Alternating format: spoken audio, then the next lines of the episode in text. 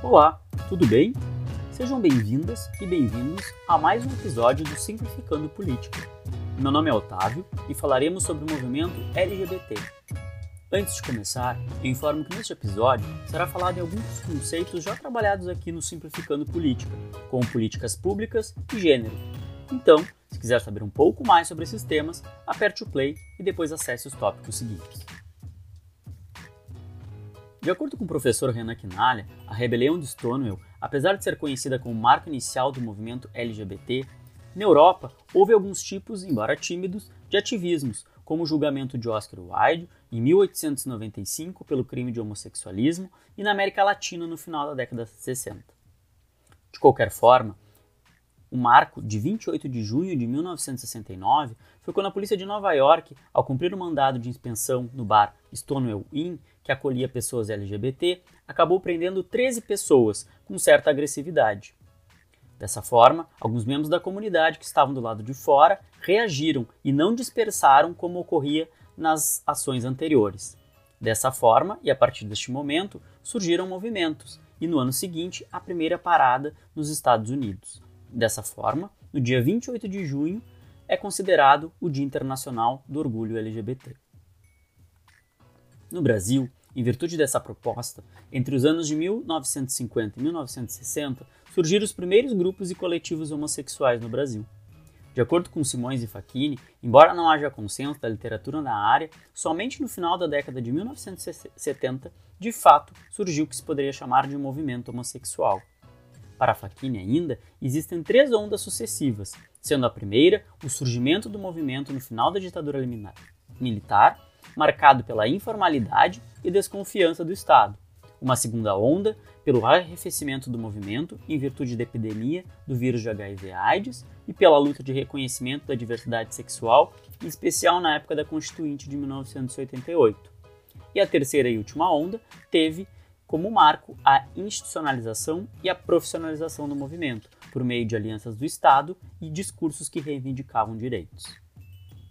A questão da nomenclatura do movimento é importante destacar que foi se configurando ao longo da história, ganhando diferentes nomes. Primeiramente, movimento homossexual, passando para movimento gay, seguido de movimento gay e lésbico e mais tarde movimento GLBT, gays, lésbicas, bissexuais e travestis em 2008, a fim de dar maior visibilidade às lésbicas, passou-se o L para frente, chamando o movimento LGBT, lésbicas, gays, bissexuais, transexuais e travestis. Fórmula essa que foi aprovada pela primeira Conferência Nacional GLBT.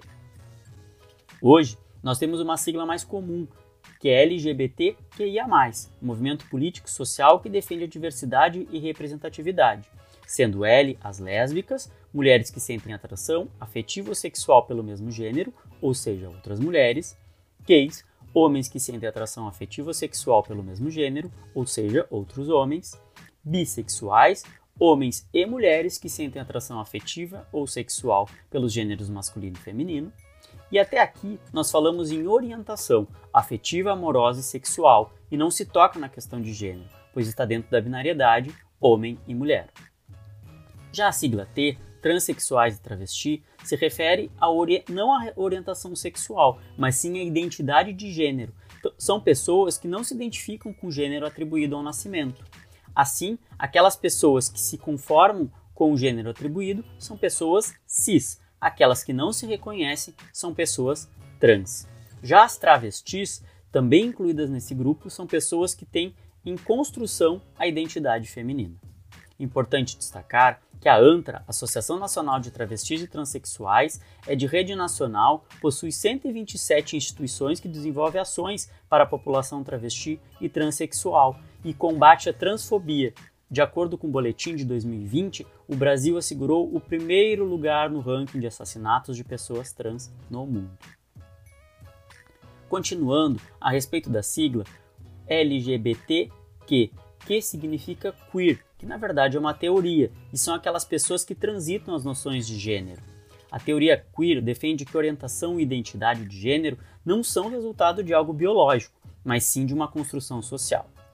O I são pessoas intersexo, que estão entre o masculino e feminino, por questões de combinações biológicas, desenvolvimento corporal, cromossômico ou genital, e não se enquadram nessa binariedade entre masculino e feminino. E já assexuais são pessoas que não sentem atração sexual por outras pessoas, independentemente do gênero. E o mais é para incluir outros grupos e variações de sexualidade e de gênero. Estão incluídos aí também os pansexuais, que sentem atração por outras pessoas independente do gênero. Com a emergência das democracias, em especial em âmbito internacional, houve uma expansão na variedade dos direitos e nas conquistas. No Brasil, houve a Comissão de Direitos Humanos e Minorias em 1995 e em 96 na Secretaria Nacional de Direitos Humanos. Contudo, foi entre os anos de 2005 e 2006, com a criação do programa Brasil Sem Homofobia, que foram criados mais de 40 centros de referências pelas capitais e grandes centros no país. No campo da ciência política, esse campo exige ainda muito, muito mais pesquisadores e dados nesse sentido, pois a literatura desses movimentos de militância exige e reforça esse enfrentamento de políticas antidemocráticas e que pretendem, inclusive atualmente, excluir essa parcela da população.